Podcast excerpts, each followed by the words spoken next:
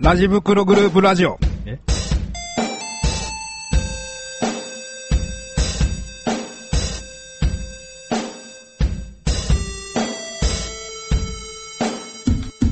ラジ袋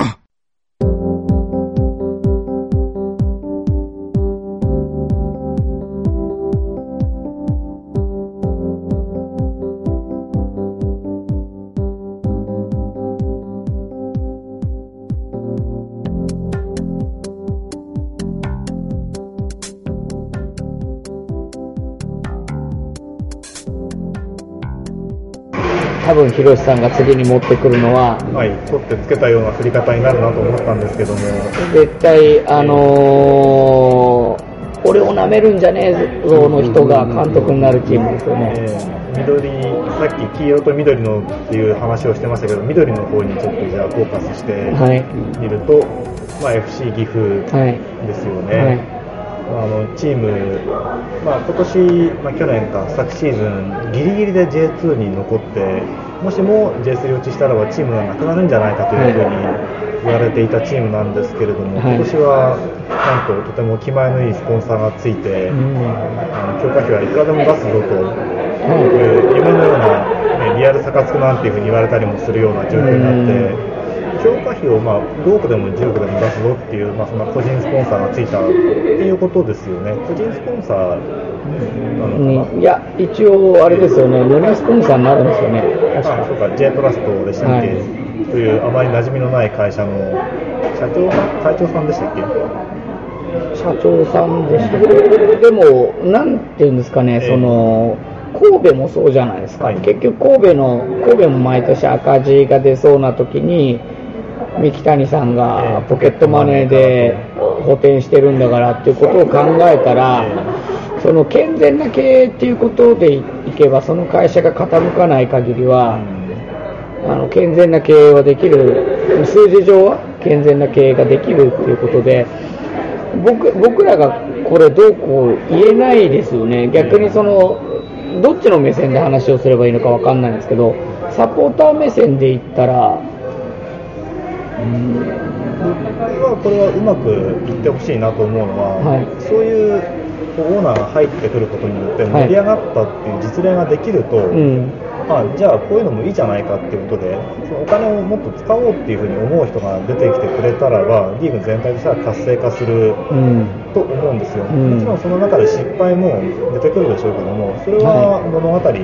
が生まれるので、いいいに失敗ですよね。ね、リーグ主導で盛り上げようっていうことはまた別の、うん。まあ辛い思いをする人も出るけれどもやっぱりそれが人生の中に残っていくわけじゃないですか、だから、まあ、大体海外の話なんか聞いてても、ね、キーマンオーナーがやってきてチームを買い取って一瞬強くなったけどもその後ボロボロになったみたいなのもよく聞くわけですし。何でしたっけ？サッカーのラシンサンタンベールらしいね。反対する人があんまりこれについて悪く言う人がいるのは僕はちょっとよくわからない。でねあの日本日本リーグ、旧日本リーグの時の永大産業だっけ？うん。の本が出てて、はい。あれがすごく、あの話をすると、僕いつもなんか、一人で泣くんですけど、タイトル忘れましたけど、結局、その、合板かなんかの会社だったのかな、それで、あのまあちょっとこう、ワンマン経営をしていた社長がサッカーをやれと。それでまあ日本リーグに上がれっていうことで、でもうお金ならいくらでも出すって言ってこう、やっぱり、まあ、そういうことも書いてありましたけど、もっとやばい金に使えみたいなプレッシャーはありつつも、でもやっぱり純粋に自分の会社の名前で、まあそのこう昔ながらのあの社員のこう士気を高めるっていう目的で、っぱりこう。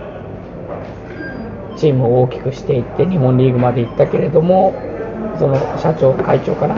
が亡くなってそれを機にやっぱりこう会社の経営も傾きチームとして解散をするということになってでお別れ会っていうのをやった時にもうその話をするともう涙出そうなるんですけど、はい審判がホイッスルをこう鳴らそうとしたら鳴らしたら終わっちゃうと。で子供たちがなだれ込んできて審判の笛を取り上げて鳴らさない。でもそれ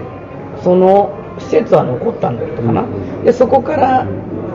山口県でそそこからやっぱりそう恩恵を預かって山口県のサッカーが盛り上がって、まあ、多々良学園、まあ、ちょっとが学校は大変なことになってしまったけれどもやっぱりそこから山口のサッカーが発展していったっていう。でも今もその当時の会長の残したものっていうのは功績は偉大だっていう。そういう意味でこう文化として残ってくれるんであるのもぜもう大歓迎ですけどね。だからちょっと共産圏っぽい考え方かもしれないですけどでもなんかそういうクラブが一つぐらいあってもいいかなみたいな。いやプレミアだってあの、まあ、ブンデスはちょっとまたそうブンデスは絶対ありえないからね。企業系がちょっと強いとかさあれだけどブンデスだってプレミあの、リーガだってまあちょブラジルは明るくないけどあのアルゼンチンのリーグだとかさだって見ててもそういう育成の元からオラが町のチームがあって、ね、それでアブラヒモビッチみたいなうん。キンマンスポンサーがいてでエミレーツみたいな会社があって大きな会社があってっていろんななんつうんだろう投資の仕方があるクラブが成り立ってるのが文化じゃない。で結局ブラジルでいうとバスコとかがそうなんですよね、ウリコ・ミランダっていう会長がもうすごくもう政治政治家っていうかもうその本当に政界財界の、まあ、ちょっとこう悪名も高かったりするんですけど。だからあのテレビ局があのスポンサーのあれで、まあ、ユニフォームも何でもありだから。でその某テレビ局のライバル局をわざとユニフォームの、ね、スポンサーにしてわざとこうドーンとバスコを試合させたりとかそういうことをやっちゃうような人で。そういうなんかこう本当にこう悪の色が強いっていうか嫌われようが何しようが貫いちゃうみたいな。そういうなんかまあもちろんそれ日本じゃ許されないでしょうけどそまあもちろんそこまでを望んでるわけじゃないんですけど。でもちょっとね、出る杭がもう少しあったっていいじゃないっていうのはうんみたいですね。プラスの意味で出る杭があってもいいですよね異。色なチームっていうことですからね。だからあのー F リーグでいうと名古屋オーシャンズ、んで結局なでしこリーグでいうアイナックみたいな出方が突出しすぎちゃってて、ちょっともう対抗馬が出てこない、だからそのお金の使い方は突出してても、実力的にはもう、なんていうか、全然対等かそれ以上っていうクラブがある状態で競争するんであれば、だから浦和がそうでしょ、J1 で。結局お金で言ったら、もう結局あの箱があるから入場料収入っていうのが他の何倍もある中で、でやっぱりそういうところってスポンサーもやっぱりつくわけじゃないですか。だからもう財力っていうのはもう低迷しようが財力があるから下方修正しようが何しようが他よりは多いわけじゃないですか。そういうクラブがあっていいし、J2 の中でね、極端なこと言うと J3 だったり、だからもう残念なことになってしまったけれども、JFL でいう佐川急便みたいなチームもあっていいわけじゃないですか、企業がやっぱりああいう企業だからサッカー部持ってて、やっぱり景気のいい時っていうか、えこれで本当にプロのチーム行かないの？みたいな強さを持ってたチームだし、なんかそういうチームっていうのが、やっぱり J2 とか J3 の色で出てきた方が、客観的に見られるサポーターっていうか、としては面白いかなとか、サポーターというか、サッカーファンね、としては面白いかなって思うんですけど、どれだけ自分自分の人生とかさ価値観とかを投影できるかがスポーツとかの楽しいところじゃない、そうなんだよね、だから、あのー成功してる人の方が少ないけれども、その成功した人の失敗話、挫折話っていうか、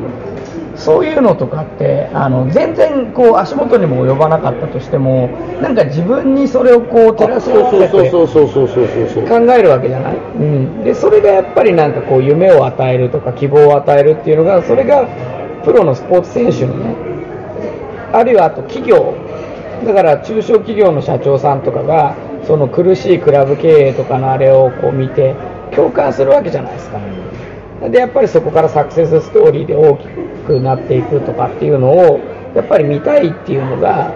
やっぱりその町クラブが大きくなっていくプロのサッカー、そういうものを、なんていうか、ね、オーバーラップさせるっていうか、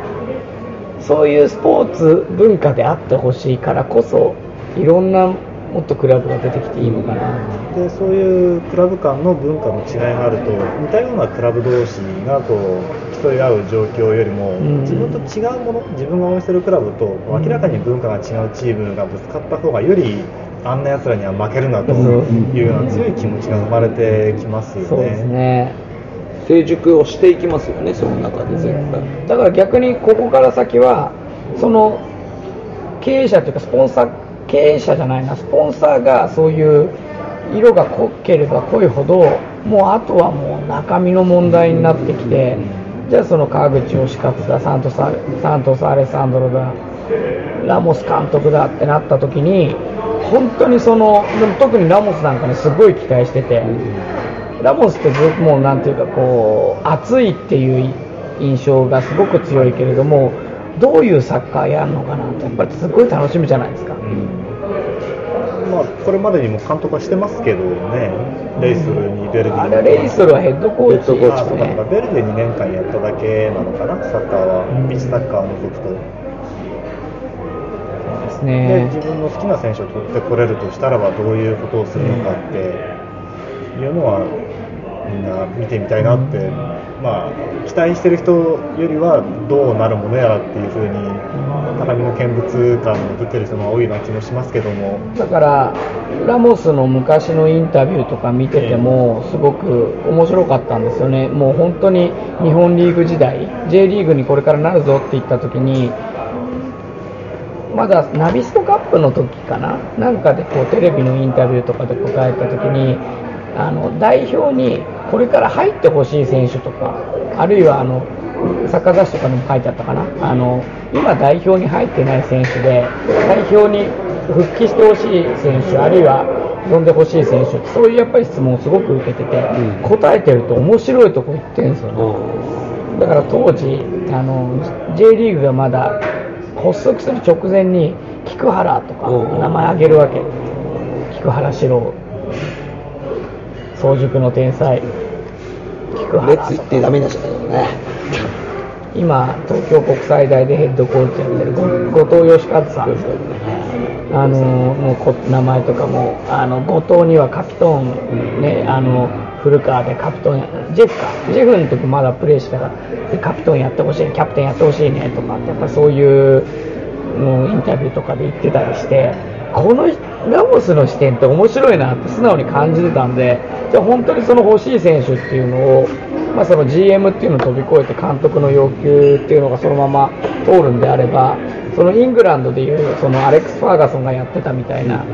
あとベンゲルが今やってるようなあのクラブを作る。そう監督イコール GM 兼任だっていうようなことをラモスがその言葉ダイレクトにこう生かして選手だったりコーチだったりとかっていうのを本当に思う通りに組んだらどういうチームできるんだろうな。実はジーコが求めてたようなものができるかもしれないし要するにもう選手がもう全部自己判断というかもうその大人で監督は実はもうほほぼやることないっていうか添え物だよみたいな。そう監督はもう結局頑張れお前らあのサポーターのためにもいいサッカーしようぜってもう手叩いて送り出してもうそういうサッカーやっちゃうぞみたいな。そういう期待ってありません？なんか。うん。まあ、そういうことができる環境がここに出てくるのかってそうですよね。目で見ますね。いやそれは理想ですけど。でもやっぱりそれで予算があれば選手が取れるかっていうとやっぱそうじゃないじゃないですか、はい。選手がそこに行きたいっていうふうに思うかっていうのもあるんで、そうですね。そうすると1年、2年、3年というその体制が続いていって、まあ、あのじゃあお金があるから環境もいいでしょうと。であとそのスポンサーがまだどうなるか分かんないってなことで、様子を見てる人もあなんか大丈夫そうだなっていうふうに思って、だんだんと集まってくるようになってからだと、するとやっぱり今その体制を、まあ、3年でも5年でもっていうふうに維持しますよっていうのを見せてやっていくことができたらば、まあ、それこそうん J2 どころか J1 に行っても存在感を発揮するようなチームに気がついたらなってたっていうことは十分ありますよね。まあ、だから、ちょっとここが難しいところなんですけど、じゃあ J1 に上がって、優勝を争うチームを作ろうとしてるかどうかっていうんですか、だから5億でも10億でもってこう、あのそうやって結局書かれてるけれども、実際に浦和が一番年間予算30億近く取った時があったと思うんですけど、だから 5, 5億でも10億でもって言っても、それって実はあくまで J2 での年間予算の中で5億プラス10億プラスって話だから、だってあの J トラストの多分社長さんはさあの岐阜を元気にしたいんだよね。そうそうそうそう、うん。だからそのも望んでるところが、またちょっとさそうそうそうそう。むず面白い面白いというか。夢見られればいいのよ、だから結果勝てなかったとしても、あの本気でね、サポーターがね、あの例えば入れ替え戦みたいなところに、プレまあ、J1 昇格プレーオフの決勝で国立でもう岐阜のサポーターが国立を半分埋め尽くして、力尽きた時にみんなで泣けるかみたいな感動を与えれば、もうこれ120点だと思う。でもそれそれがサッカーの魅力なんじゃないかなとだから大分が昇格って再昇格っていう夢を果たして降格したけれども大分ってだって本当にその経営ですごく苦しんだチームがその経営のその借金っていう問題を、まあ、借金っていうと聞こえが悪いか負債っていうものを全部こう返済しもう夢を見せてくれたわけじゃないですか。でもサッカーのディビジョン制度ってそういう面白さがあって今度 J3 ができるからこそ J3 の昇格とか J2 からの降格とかそれが新しい別の何かが見えるっていうのはでも J3 すごい難しいリーグになりそうな気がするんだけど、うん。だって J2 のクラブライセンス持ってるのチームたくさんいるじゃない？だから昇格できないでしょ？そうなんだよ。だからたくさん見に行こうかなと思ってこれ 相模原も見てみたいなとかあー。マッチゼルビアも見たいなとか、どういう？そうだからあとパルセーロ本当にどれぐらいやれるのかな、パルセーロだからなんか下馬評で言ったら絶対パルセーロがぶっちぎりで優勝しちゃった、ね実際あのマリノス苦しめた試合とかをテレビで見ててあとそのパルセーロがあの 地域リーグから JFL に昇格する。あの昇昇格戦っていうかあれ千葉でやったからあれ3試合全部やったんだけどそういうなんかこう階ステップアップの仕方。そうステップアップの仕方。階段を本当に一歩一歩上がってるところからしてなんか逆にどれぐらいやれるのか見てみたくて、まあ、順調に来てるところですからね、はい。それがそのいつまで順調にいけるのかって、もうそのでもあの343のポゼッションのサッカーを見て、こんな、まあだから美しくもう勝てみたいなサッカーを崩す、敗れる時も美しく敗れるっていうか、実際マリノスに負けた時なんかまさしくそうだったし、そういうみんな長野応援してましたよね、ね。見てる人は。いや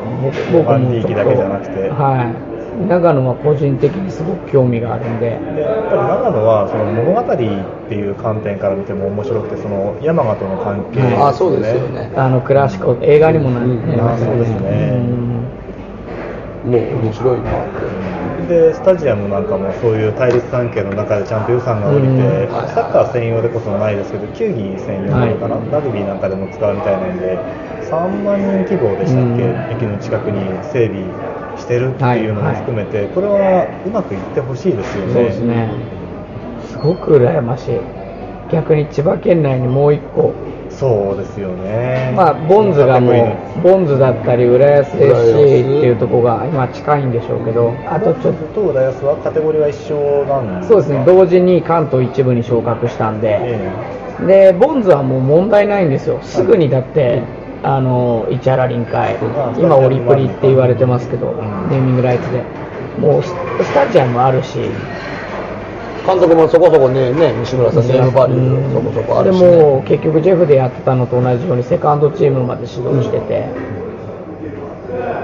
浦安はスタジアムがないのだけがちょっと、そうだよね。だって練習試合で横浜 FC に勝ってんですもんね、浦安ですか、はい。あそうですか。だからもうそういうチームがこう千葉にあってねだっあてとな成田あたりに。神奈川が4チーム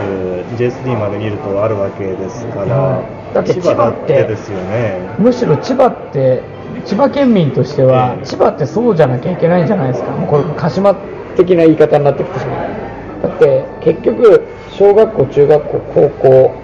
まあ大大学っていうとちょっと語弊があるんで、まあ、4種3種2種1種っていうところで、まあ、あと女子女子も一応ジェフがあるけどその全部のカテゴリーでやっぱり日本一を取りたいってなったらプロのチームがもっともっとあってもいいっていうか特に育成であれだけ言われてるんだから千葉にもう一個ぐらいプロのチームできなきゃダメじゃんっていうか。うんちょっとそういうところで期待してるところはあるんですよね。まあ J33 人を上げてるのが本当ボンズ、浦安、あとエクサス、イクサスってどこのチームは県の 3, 三部うん、県の3でも歌ってんだよ、もう歌ってますね市原ですか、歌ってるね確かに。だからその目標を掲げてその目目標に向かってしっかり進んでるっていうことはいいことでそれはもうねあの、うん、それこそほら、この前、リョンス、あ、違う、リョンスじゃねえ、リョンスは相模原か、あの、オリブリか、うん。うん使って、J ドリームマッチみたいなはいはいはい。やったりとかもしてるみたいな。あれあれエクサスが主催あれエクサス。教育委員会が基本でやってるよ。なるほど。いや素晴らしいことじゃん。なるほどね。それで北島が来たやつだよね。そうそうそうそう、森崎うん、うんまあ、その J3 リーグっていうものが整備されてきたことによって、まあ、その J2 はちょっと遠い目標だったものがもう少しこう身近な目標で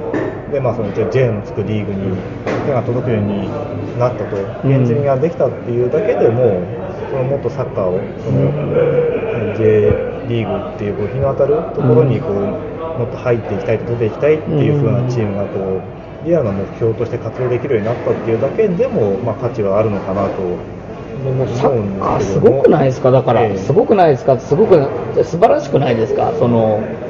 結局、まあ、ちょっと独裁者って言われつつも川淵さんが理想に向かってリーダーシップ発揮したことでまだまだ中身っていうところでは伴ってないのは現実かもしれないけれども地地域っていうかそのこれだけ活性化してるんですよサッカーが。リーダーシップ取って。だって九州四国東北北陸とかってやっぱりそういうところで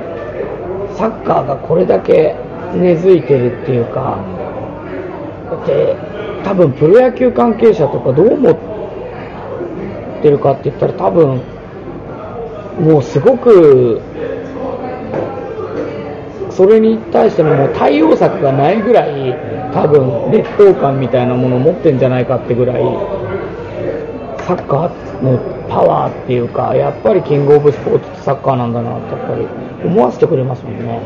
俺野球の人がどういうふうなそれこそ面持ちで今いるのかなとは思ったりするんだよね。だからツイッターでね、そのちょっとその田中将大の移籍に関してをちょっとプラスでね考えてで海外にあのそういうもう日本でナンバーワンの選手が行くってことは肯定してるんだけれども結局育成が高校野球大学野球あるいはまあちょっとその直結しないプロ野球に直結しない社会人野球というところに育成をこう結局依存してるわけじゃない。で結局サッカーに関しては独自にアカデミーを持って育成も同時進行でやっていきましょうよそれであの日本協会も言ってるけれどもプロのサッカー選手になるために階段がいっぱいあるんだよと。これ日本独自のあのシステムなんだよと。高校からも行ける。で、まあ、4年間大学で学んでからもさらにプロへ行ける。アカデミーからも行けると。いろいろこう階段があるのがこの日本のあのサッカー界のいいところだ。すごいこうストロングポイントプラスに上げてて。でも野球ってやっぱりその育成システムに俺問題があると思ってて。でそれについて触れたらツイッターでなんかこのヘディング脳がとか言っても捨てアカウントみたいなの叩かれてなで、まあ、逆に言うとすごくこれって逆に野球関係者の人こういうことしか言えないってなったらもうある意味もう敗北感でしかないのかなってそいう。のその反論っていうのは、はい。このヘディングの目っていう何の意味もないような罵倒をするぐらいの内容しかなかったんですかもう結局そのでとは言ったって田中将大は何十億もはい。結局経済効果をもたらしてんだぞと。だからそんなこと言ってるからサッカーはっていう言い方をして。でもその世界で言ったらその同じようなマーケットがヨーロッパなんかであの何カ国もそういう巨額のお金を動かしてるあのプロリーグを持ってるはい。わけじゃないですか、もうイタリイタリア、スペイン、もうイングランド、わざとイギリスと言わずにイングランドだったり、もうドイツもそうだし、だってそういうトップリーグがいっぱいあるわけで、でもそれに対して、じゃあプロ野球っていうところで言ったら、やっぱり日本とアメリカとまあ、都市として大きいのはそれで、あと韓国、韓国台湾なんだけれども、キューバ。うん、キューバだってアマチュアだアマチュアかあとはヨーロッパだとオランダあたりが多少オランダ、イタリアやってますよね。プロリーグがあるのかどうかちょっと、いや、ヨハン・クライフは、ヨハン・クライフは野球やってて、ポジションはキャッチャーだったっていう。まあでも、まあそれは余談。こんなにうん。サッカー界って整備の仕方すごくうまいじゃないですか、J2, J2 もそう、今回の J3 もそうだし、JFL もしっかりやってる、関東リーグもしっかり、ね、それこそ関東だけじゃなくて、都道府県リーグをしっかり整備してるって、野球、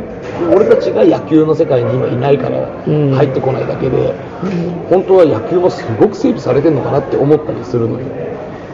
どうなのかな。でもプロとアマチュアはもう完全に別個のものっていう、ものすごい垣根あるじゃないですか。ええでもそう、そのがもうあるじゃないですか。その育成っていうところで言ったら、他の機会でまた話をしたい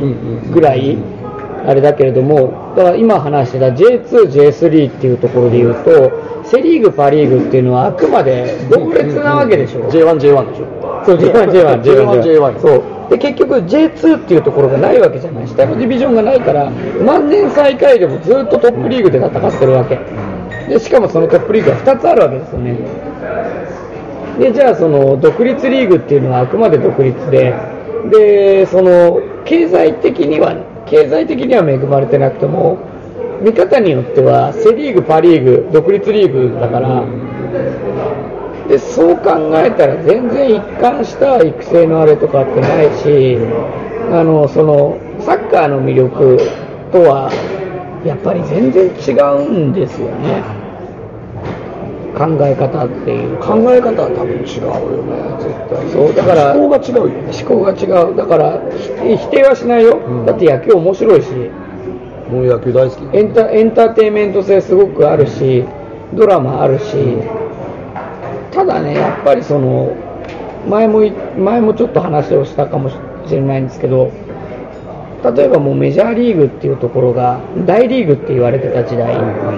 にすごくもう日本から大リーガーが生まれてるなんて考えられなかった時代にそれはもう勝手に鎖国をしてただけでで野茂英雄がパイオニアになってでみんなタバコやめたらタバコやめて夜お酒飲むのやめたらみんなメジャーリーグに行けるようになったんですよ。でもそれってやっぱりこれ育成がしっかりしてなかった証拠じゃないですか。だってピッチャーがタバコ吸ったらパフォーマンスいいパフォーマンス発揮できないよ。これはあれなんですけど、俺が高3の時にアルゼンチンに行く前に、あの京成勝田台の駅前にある某スポーツクラブであのトレーニングしてて、はい。その時のロッテの2軍の選手があのトレーニングに来てて、ベンチ全く持てなくてトレーナーが大笑いしたっていうねそういう次の日から来なくなったからねそいつもうすぐ首切られちゃったけど、ん。でその時に言われたのが彼がプロ。それすごい覚えてて、ん。でもちろんね全ての選手がそうではないし、ただそうであってほしいって思ってるから自分たちはプロってすげえんだと思っててそうですよね。ベンチ本当にあの会場付きで上げてたからね、本当はこう育成の仕組みが整ってるんであれば、段階を追ってその体も鍛えてきてるから、そん。な、ね、集体を晒すようなことにはそもそもなりようがないですよね。いやー、育成の話はプラスアルファで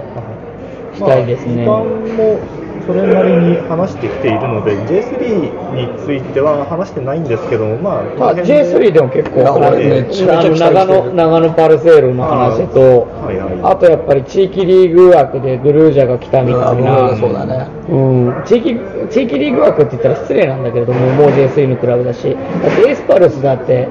県の一部リーグだったわけでしょ、結局、母体が。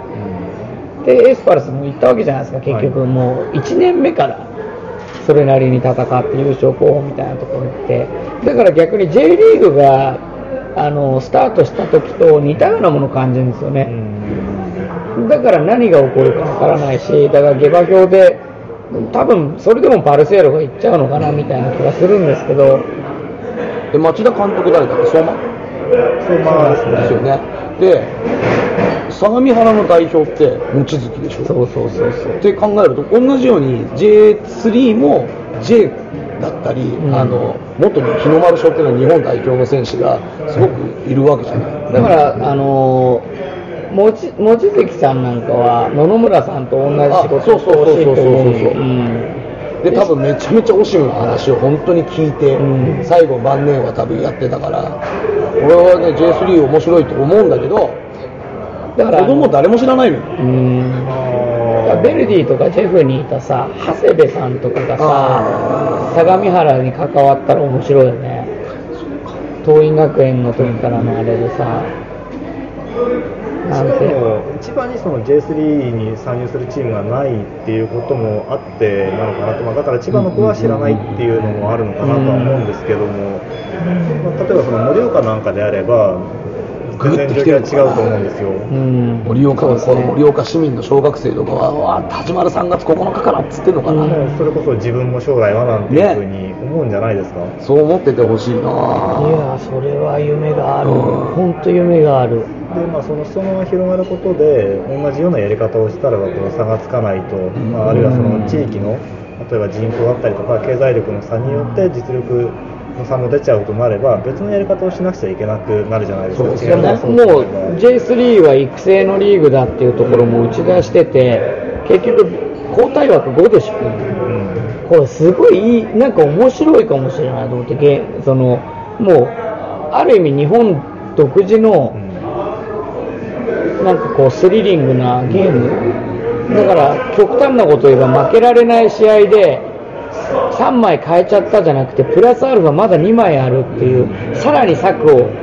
指導者もあ監督も伸びるよね。そう指導者伸びるんじゃないかなと思って。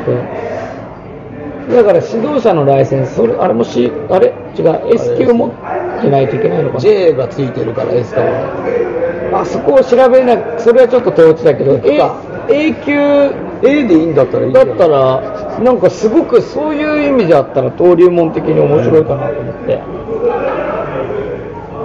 そうなんかそういうね。うん。っていうか J3 って J3 に対して期待する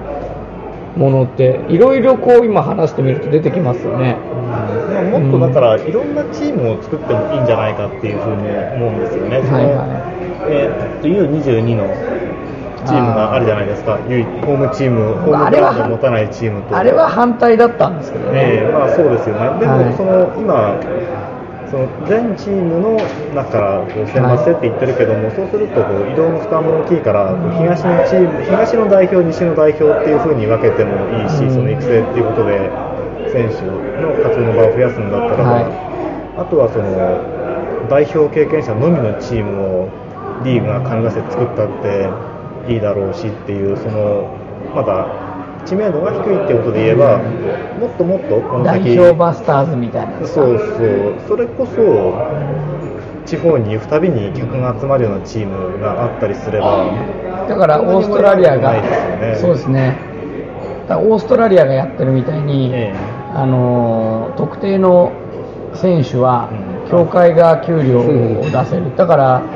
まあ、J3 っていう名前だと J リーグは関与できないから難しいんですけど、それこそその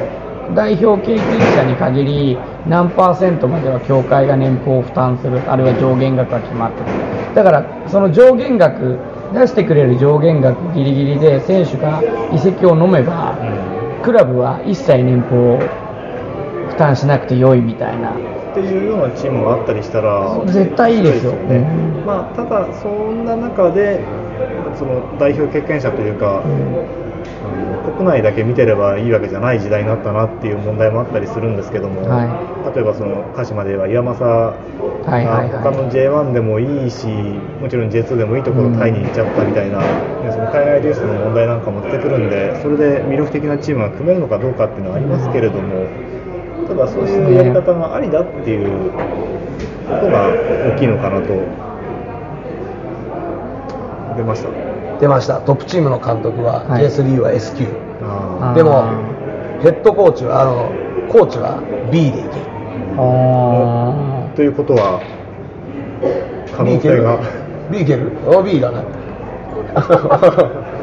B だな欲しくない。へすでに S 級のライセンスの保持者がだいぶ増えてきてしまっていて、そうですね。J2 でももう枠が足りないぐらいだから、はい。そこで A まで広げるっていうのは現実的ではないんでしょうね、むしろその S 級いやおっしゃる通り。その所持者の受け皿にもなってくれないと困るっていうのはきっとあるんでしょう。絶対あると思いーます。だだから現状、その S 級の保持者が学校の先生が持ってるパターンがすごく多いので、だからそれが保有者が実際に現場で指導してるチームがそのトップチーム一種のトップチーム社会人って言われる一種、まあ、大学も含むか。そういうトップチームでないってなったらちょっとそれは残念だから。難しい。面白くない。でもまあ何のためのライセンス制度ってなったらねそれはまあ間違いじゃないから矛盾はしてないから